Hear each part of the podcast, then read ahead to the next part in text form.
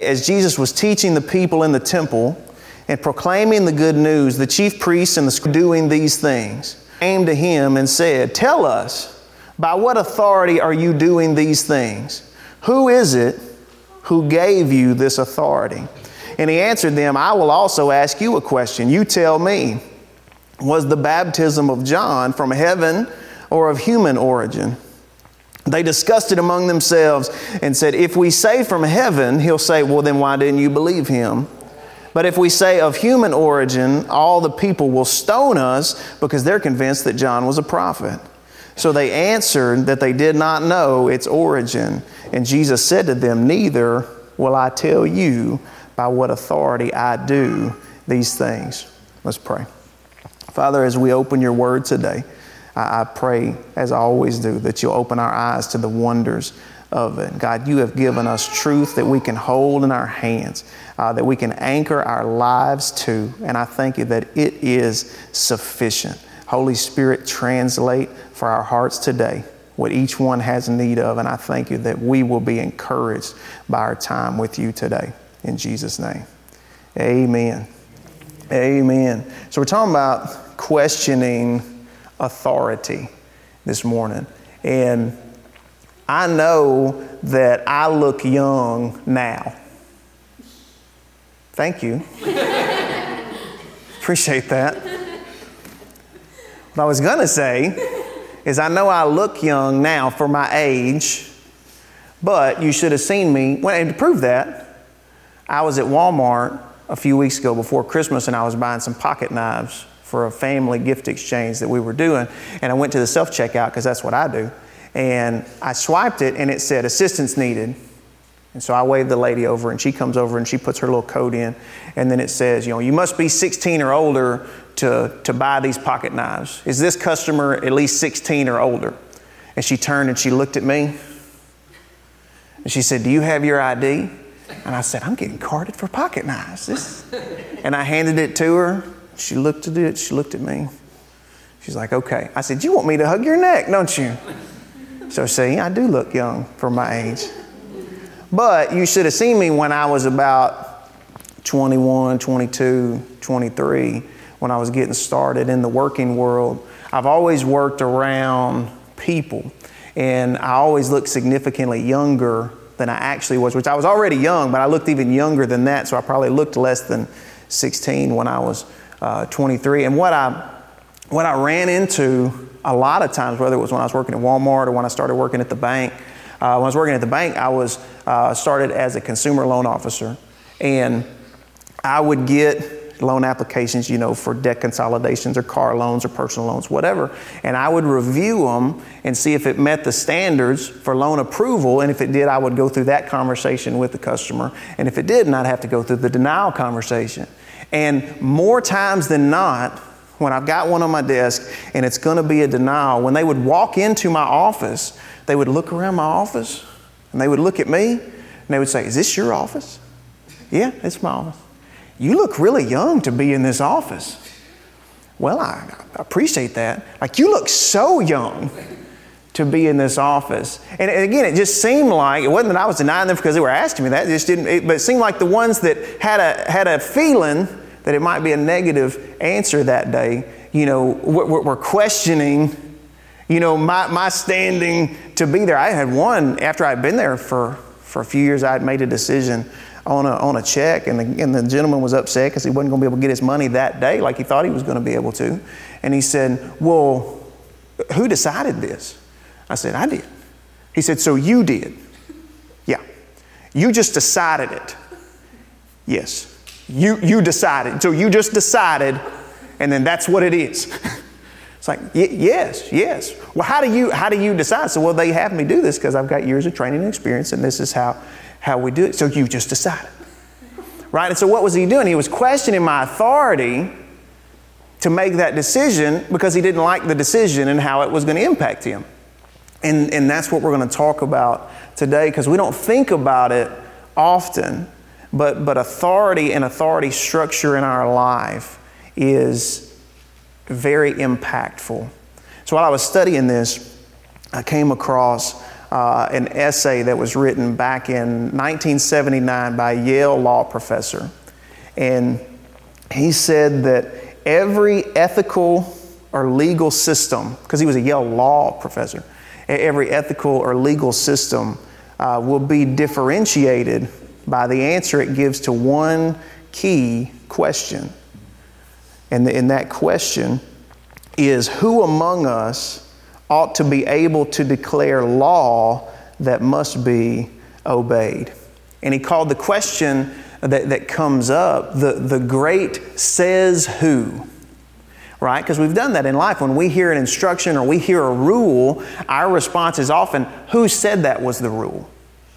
Who says that's the way it is? Says who that I have to, to do that? Well, you can't go in this door, you have to go in that door. S- says who? Right? He, he says that every ethical and legal system is going to be differentiated by the answer it gives to the question who among us ought to be able to declare law that must be obeyed? Because what he knew was for the law or for the instruction to stand up, uh, the test of time, then the one who gives it must also be able to stand up. For the law and the instruction to stand, the lawgiver and the instructor must also be able to stand against what? Questioning. Who, who, are you? Who are you to tell me this? So it must stand up. And then he even pointed out there's only one that can stand up to that type of scrutiny over time, and it's God Himself. Because God Himself is omnipotent and omniscient omnipresent, he's completely powerful and all knowing. He's the only one that can stand up to that level of scrutiny, so he's the only one whose instructions can stand. Because when you ask, says who, you need a sufficient answer, right? So think about things that the scripture, scripture says. It, it, it says, you know, thou shalt not commit adultery. Why? Because it knows that will destroy not only your life, but the lives of others who are involved. But if you just hear you ought not to commit adultery, you might ask, Who says? Who says that I ought not commit adultery? I might want to commit adultery. I might even feel like I would like to commit adultery. So, who says that I shouldn't or I ought not commit adultery? And you see real quick how we can question the authority and move it out of the way if we judge it to be insufficient. He says that God alone is the one that's able to stand in that position as the lawgiver who is past questioning. And then he also said, either God exists or he does not. But if he doesn't, then nothing else can take his place. Either God exists or he does not. And if he doesn't, like some in society believe that he does not. Nothing else can take his place. You can't say, Well, I don't believe in God and his authority because he says things that I don't like. I instead believe that this is the authority and I'm going to elevate it to the level of him, except it's not able to stand in that spot uh, past questioning like he would be able to. The says who wins out when there is no God. There, there's no other way, if there's no God, that you can deem one action to be moral and another action to be immoral. There's no way that you can do that. Because if that's the case and there is no God, you can't say that this is moral and this is immoral. You can only say, I like this, I don't like this. And if you reach that point that it's I like this or I don't like this, who gets to decide and put their subjective decision on what is done and what is not done? And some people would say, we'll just let the majority decide. We'll just take a vote, and whatever the vote is, that's what we'll do. Because if the majority of the people say we should do it, it must be the right thing to do, right? Except then what keeps the next step from being, well, the majority has decided that the minority is uh, very disruptive because they don't agree with what we're doing, what we said, what we voted on. The minority is, is very disruptive, so we, we, we're going to vote to just eliminate the minority. And we'll all get along much better. We'll just exterminate the minority, those that disagree with us. And what would keep the majority from doing that, who would say that it was wrong? See? You see how the, the question of authority is so important in our life because you can reach that point real quick. The says we do, so we're just going to take your money and we're going to split it up amongst us. You may not like that, but that's what we voted on. That's what we decided we're going to do. And then the says who comes, well, well who says that we can't do that? And if there's not uh, one in that place with full authority and power and knowledge, if there's not God in that place, you can't put somebody in there as a substitute because they're not going to be the things that are required to hold that position. Okay, let's go back to the text. So Jesus is dealing with this same principle in Luke 20.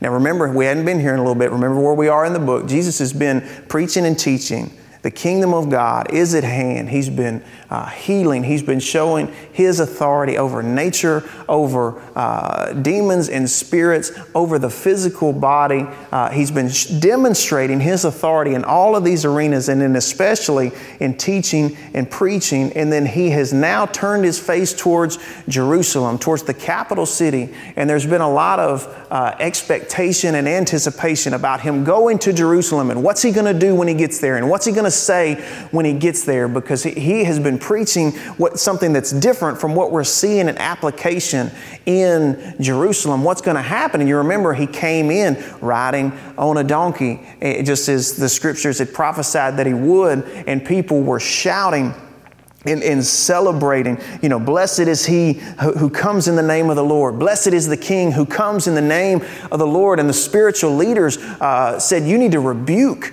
your followers for, for saying these types of things. And he said, Listen, this song must be sung, essentially. He said, If they didn't say this, then even the stones would cry out because what's happening right now, what was prophesied long ago, it's so pivotal and so powerful that it, it, it, the fact that it's taking place right now, nature itself would, would just shout out if it wasn't coming out of their mouths. And then he came into town and he went to the temple and he cleared it out. There were people who were selling sacrifices in the temple, uh, who were profiting off of the worship of God and, and, dishonoring God in doing so. And he cleared it out. And what did he say? You know, the scripture says, My house will be a house of prayer, but you've made it a den of thieves and robbers. So he's doing some stuff right? And then he, he's preaching in the same temple. He's teaching and he's declaring the good news. And then the chief priests, the scribes, and the elders come up to him one day when he was teaching and said, and said, Tell us by what authority you are doing this. Who gave you this authority? And why would they ask that? Because they didn't like what it was that he was doing. They didn't like what it was that he was saying. He was confronting sin in their life, he was confronting their lifestyle, he was confronting, even at a certain point, their livelihood and money that was coming to them right? Probably from some of the activities that were going on in the temple. So they come to him and they're like, By whose authority are you doing this? The says who, right? Who says that you, you can just come in here and talk to us like this? Who says that you can come in and, and do these things? Who's giving you the power or the right to give these orders and make these decisions and command obedience? And obviously, the says who, the who's in authority, wh- wh- who, on whose authority is this being done, it's a theological question for us. It's a big, overarching question for us, but it's also a practical question. How do we decide what we do and what we don't do? How do we decide what we listen to and what we don't listen to? Because it does affect our motives, our actions, and even our thoughts. But the priests and the scribes and, and the leaders of the, of the temple come to him and they ask this question who gave you the authority to do this? On whose authority are you doing this? Now, what were, what were they wanting him to say? They were wanting him to say, God Almighty gave me the God the Father in heaven. I'm the Son of God. I'm Jesus Christ. I'm the one that was prophesied. That's what they were wanting him to say, and not so they could worship him. Not, th- not so they could go, oh, good, we were hoping so, right? They were wanting him to say that in front of the people so that they could accuse him of blasphemy and have him arrested and judged so that he could be removed out of the way. You're a problem for us. We want you moved out of the way. They wanted to destroy him because they didn't like what he was saying, they didn't like what he was teaching, they didn't like what he was doing. They were challenging his authority because they had set themselves in their mindset, in their lifestyle, in their sin as in opposition to him. And we know that they wanted to kill him. It, will say that here in a little bit. They wanted to kill him, but they didn't feel like they could at that point. So they were wanting him to do something to dig his own hole so that they could then take him out. Get this guy out of the way. He's just causing trouble. And of course, Jesus, when they come to him because he's Jesus, sees right through them, just like he sees right through me and you when we make excuses or we try to pretend or we try to be a way that, that we're not. He sees right to the heart and he knows what's going on there and what their intentions are. And thankfully, when we do that, he still loves us and tells us the truth. I believe he still loved them because he told them the truth, but he did it without giving them the win that they wanted. They thought they had him trapped. Who, who gives you the authority to do this? They said, Tell us. And he said, Okay, but first you tell me. I'm going to ask you a question and you tell me was the baptism of John, John the Baptist, from heaven or from human origin?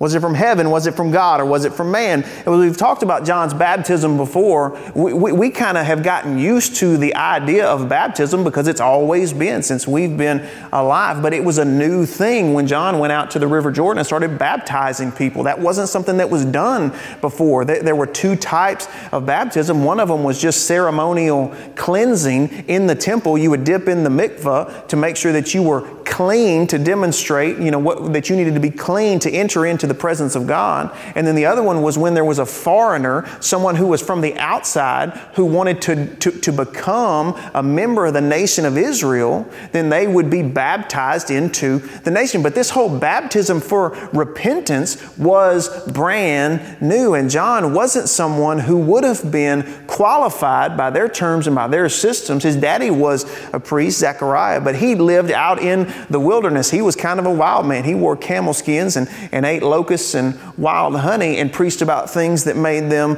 uncomfortable. And so Jesus said, You tell me, was his baptism from God? Was it from heaven? Was it decreed from on high? Did he operate in, in authority because of that? Or was it just for man that he just decided that that's what he was going to do? Y'all want to know by what authority I'm doing this? Tell me, John's baptism, was it from heaven or was it from men. And he stumped them. They had to go kind of put their heads together. It says they discussed it among themselves. And this was something they were used to. They didn't have a lot of answers. The, the, Pharisees and the religious leaders would ask a lot of questions, and there would be a lot of just uh, arguing and debates and discussions, and they wouldn't necessarily land on anything. You know, it wasn't who had answers, it was who, had, who could ask the best question. And Jesus even beat them at that, but they gather around and they're talking about it amongst themselves. They're like, what should we say? Because if we say it's from heaven, he's going to ask us why we didn't get baptized, why we didn't believe it, why we treated John the way that we did. So we can't say it's from heaven. If we say it's from man, the people are going to turn against us because they believe that John's a prophet. We don't believe that John was a prophet, but they believe he was a prophet. They'll probably stone us.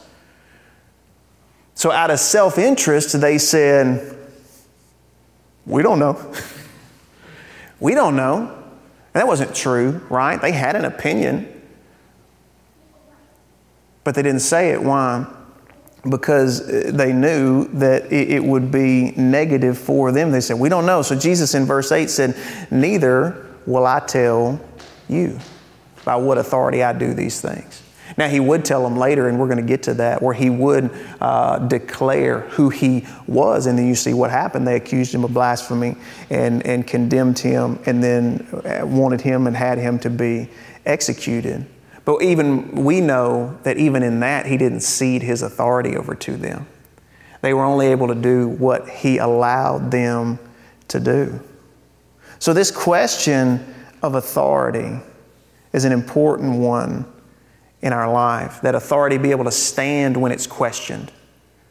They questioned Jesus' authority. It was able to stand because he's Jesus. But this says who, this big question, is important for us because if God is who he says that he is and he does what he says that he does, then we ought to do what he says we ought to do. and we ought not to do what he says we ought not to do. And if, he, if we want to deny that, like, well, I don't like what God tells me not to do. I might like to do something that He tells me not to do. There's no way for me to replace Him with anything that's at the same level that He is because it all comes back to that says who. Who says I can't do that? Well, you have to do this. Who says? It's an appeal to an authority that is above question, and He's the only one that is above questioning. Because again, who, who says the majority? Well, that can change. I mean, that changes with the wind, that changes with the season, what the majority thinks is right and okay. And then where do they get their idea about what's right and what's good and what's okay to be done? So after Jesus had just completely roasted them at their own game, he told a story, he told a parable in starting in verse 9. He said, now he, it says, now he began to tell the people this parable. So it's right on the back of what just happened. A man planted a vineyard and leased it to tenant farmers and went away for a long time. And at harvest time, he sent a servant to the farmers so that they might give him some fruit from the vineyard. But the farmers beat him and sent him away empty handed. He sent yet another servant, but they beat that one too and treated him shamefully and sent him away empty handed. And he sent yet a third, but they wounded this one too and threw him out. Then the owner of the vineyard said, What should I do? I will send my beloved son. Perhaps they will respect him. But when the tenant farmers saw him, they discussed it among themselves and said, This is the heir, let's kill him so that the inheritance will be ours. So they threw him out of the vineyard and killed him. What then will the owner of the vineyard do to them? He will come and kill those farmers and give the vineyard to others. But when they heard this, they said, That must never happen. But he looked at them and said, Then what is the meaning of this scripture? The stone that the builders rejected has become the cornerstone. Everyone who falls on that stone will be broken to pieces, but on whomever it falls, it will shatter him. So he tells them this story when, he's, when they're questioning his authority. He said there was a man who planted a vineyard. He was the owner of the vineyard and he planted it and he went away for a long time, but he left it in the possession of tenant farmers, people that were renting it from him right? And so after t- some time had passed and the harvest was supposed to be coming in, the, the master of the vineyard sent a servant to collect part of the harvest, to collect his part. Now, what is that? That's a reminder that somebody else owns this. This belongs to somebody else and that he must be honored because without him, we wouldn't even be here. But the tenant farmers, the ones that were there, the master has been away for a long time. They've started to act like they own the vineyard. And so when the servant comes, it's a reminder that they don't. So what do they do? They react aggressively, they, they beat him and send him away. And so the master sends another one to remind him no, no, no, I'm the master of the vineyard. You know, you, you have to respect that authority. They beat the next one and shame him and send him out. He sends even another servant the third time. Same thing happens, and the master of the vineyard goes, What should I do? They're not respecting my authority. I own this vineyard. They're not respecting my authority. I know what I'll do.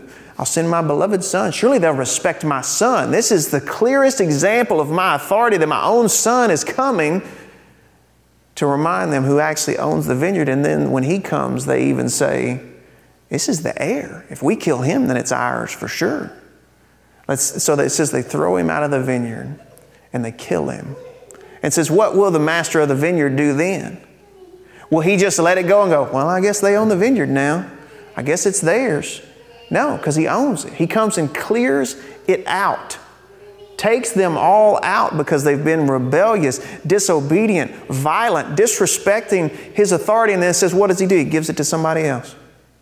He gives it to somebody else. And they hear Jesus tell this story and they're like, these are awful people.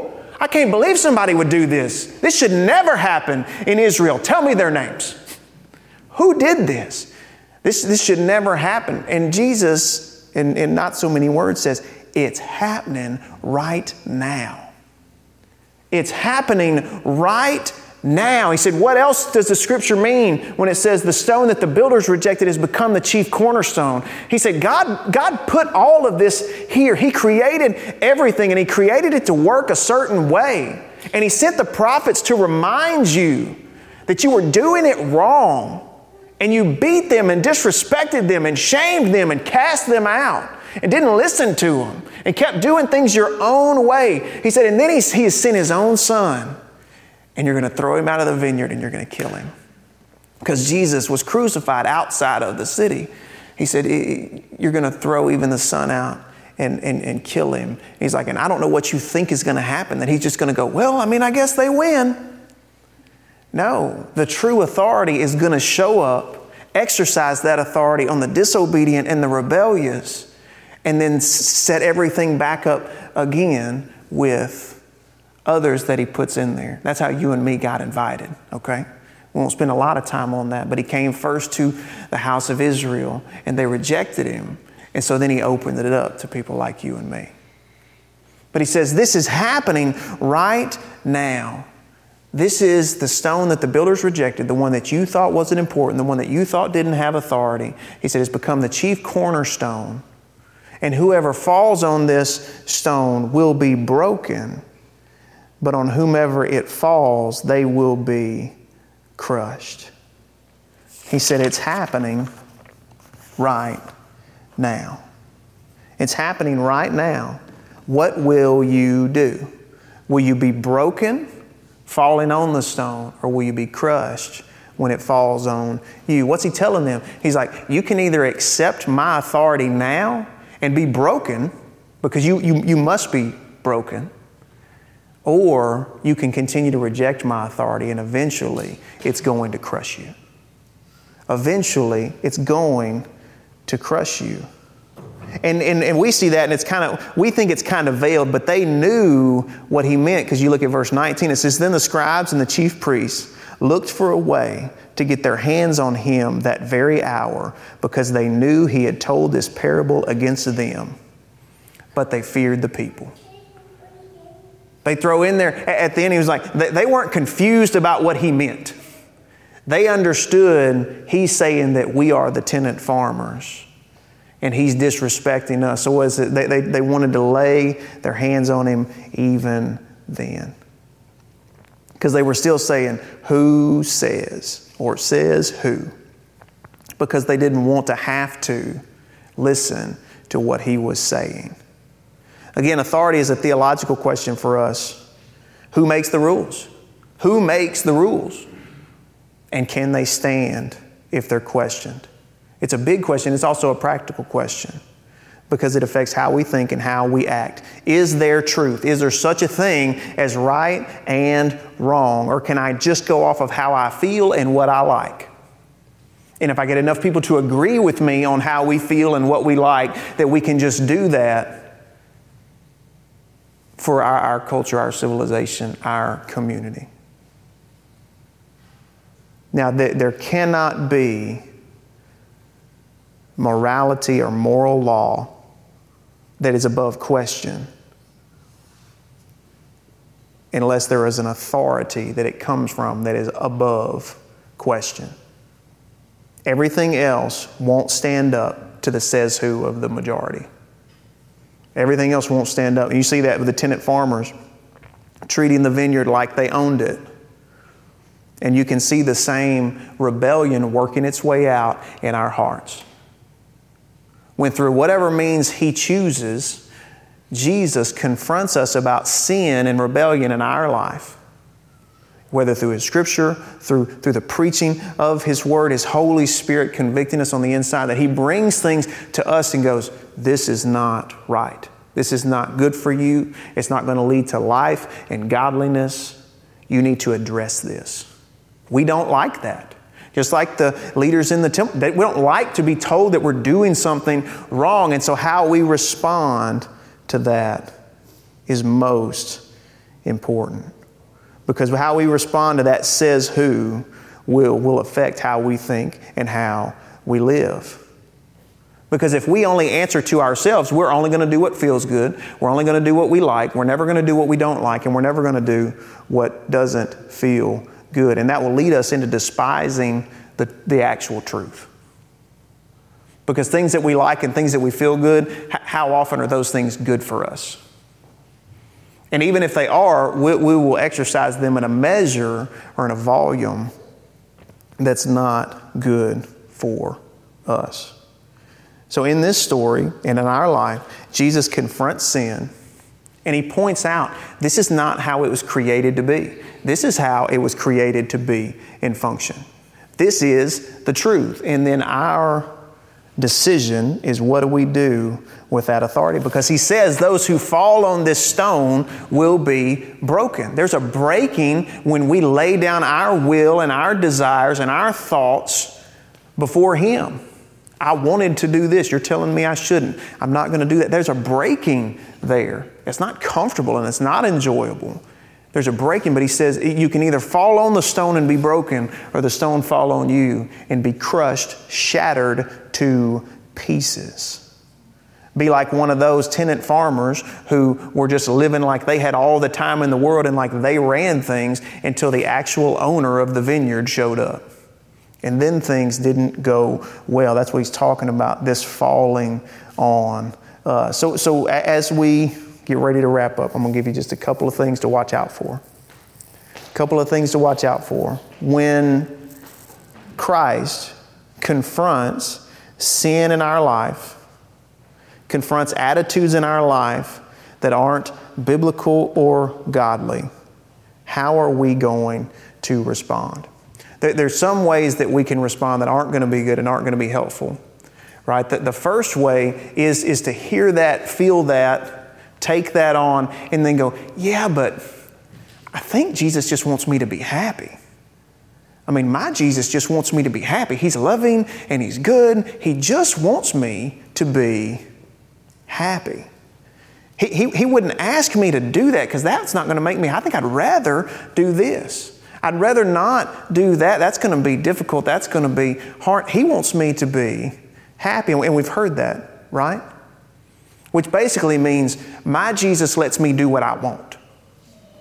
My Jesus lets me do what I like to do, and He just lets me.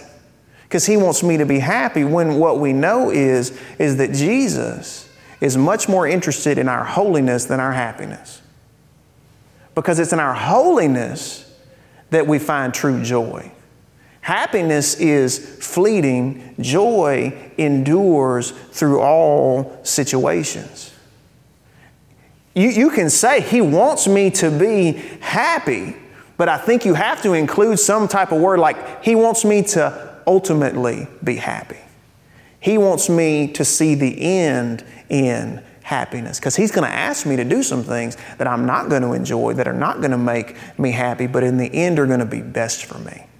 Because when my flesh is pulling me this way, it doesn't make me happy to pull back and say, No, I'm going to walk this way.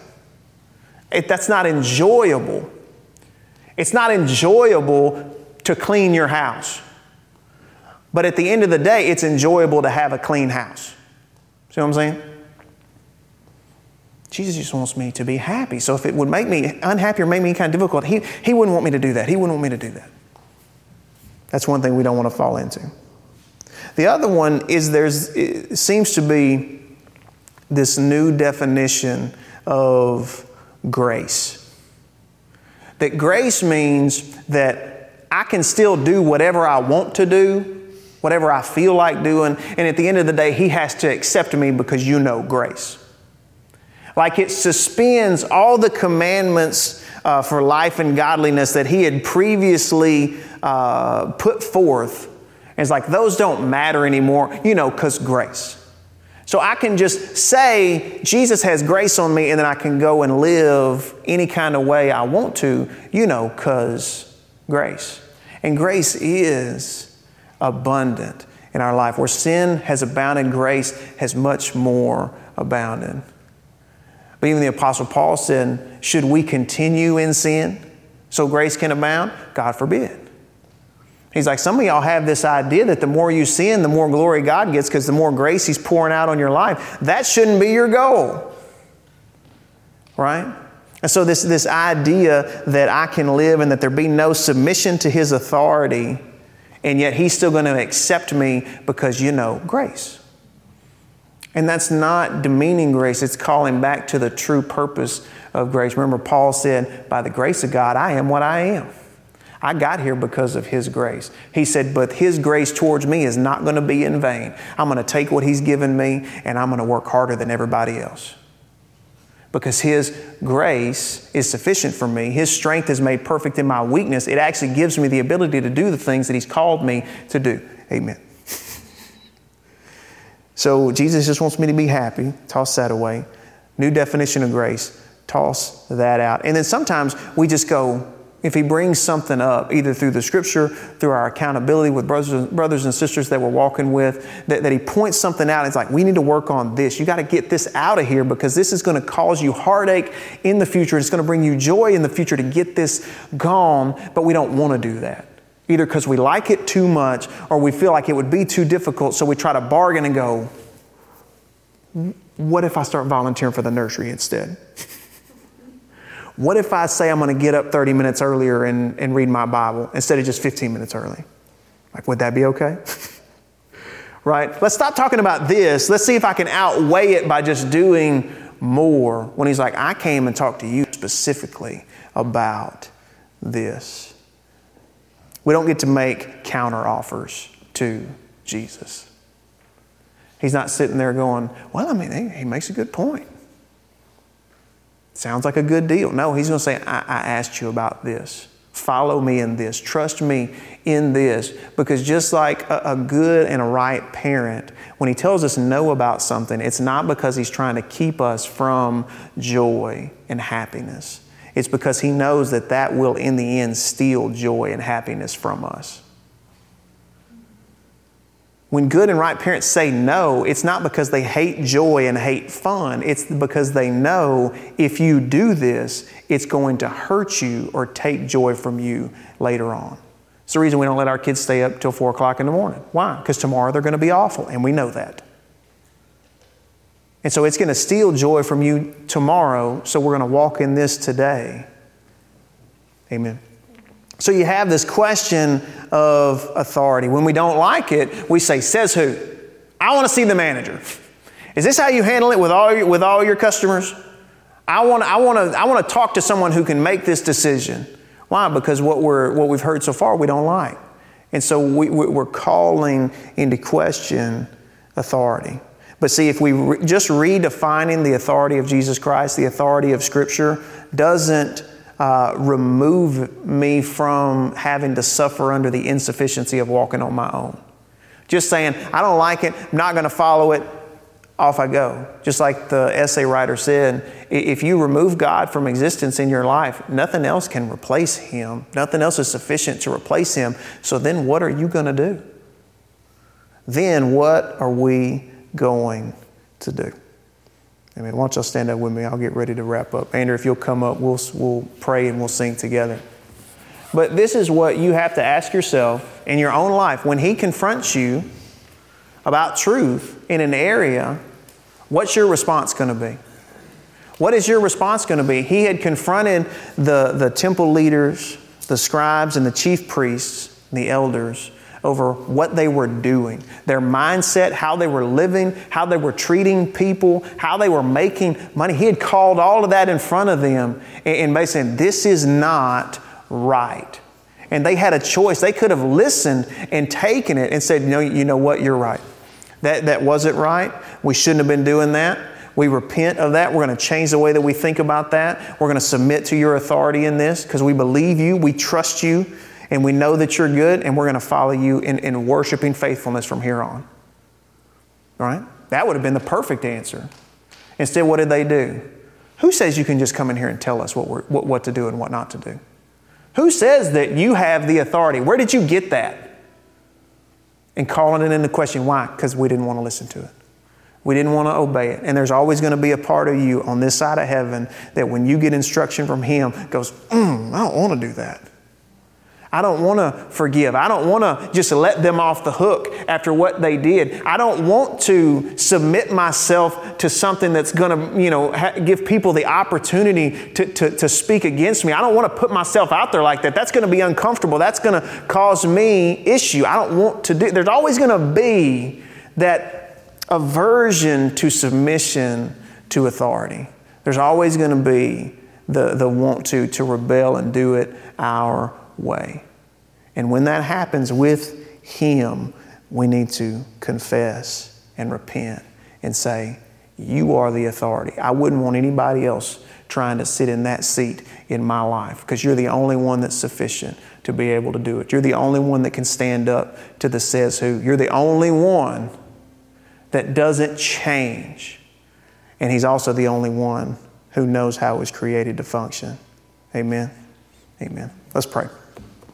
Father in heaven, let us not be like those who have the truth standing in front of them and instead withdrew into their own hearts, into their own pride, into their own selfishness and self interest. Let us not be like that. Let us take this example and say, Lord, not let it not be said of us. Let it not be said of us that we were the tenant farmers who were put in a garden we didn't deserve to be in, that we didn't have ownership in, and start to feel like we, we, we deserved to be there on our own, like it was ours and not yours. Lord, when that first servant comes to remind us that this belongs to somebody else, and don't forget to honor and respect that authority that we listen and we take it to heart. Even in that example, you gave them three chances and then you sent your son. You, you, over and over came, and I thank you for your graciousness towards us to over and over present to us areas of our life that need to line up more closely with your authority. I thank you for that. I thank you that you're gracious to give us a second chance, a third chance. And you've sent your only begotten Son. And if you've not withheld him from us, will you not with, would you withhold any good thing? We thank you for your goodness in our life. We thank you for your mercy when we have rebelled, when we've tried to do it our own way, when we've tried to buck that authority. And I thank you for your forgiveness when we repent. That when we return and repent, you don't despise us, but you receive us and you pick us back up and you set us on the right path. Lord, I thank you that we, we will stand in the covering and the safety of your authority, that we don't have to figure it out on our own. You have given us truth that can stand, has stood, and will stand for all times and through all generations We love you and we thank you. As we get ready to go today, I thank you that you protect us, keep us safe, that we go in unity together as we leave. Lord, if there's any from among us that, that are weak in their body today, we, we pray strength upon them, healing and restoration in the name of Jesus. If there's any that are confused, are not at peace in their heart and in their mind today, we bind that fearfulness in the name of Jesus and we lose the spirit of faith to act. Holy Spirit, comfort us where we are and give us what we need because you love us so much. I thank you that in the multitude of our anxieties that can swell up within us, your comforts delight our soul, as the psalmist said. I thank you that we'll go through this week mindful that we are uh, we are men and women of authority, and we're also men and women under authority. That we go out into this world, not as tenant farmers doing our own thing, but you've created us in your image to image you to this creation. And I thank you that we will respect that and we'll walk in that in the name of Jesus. I thank you for your goodness towards us. In his name, amen.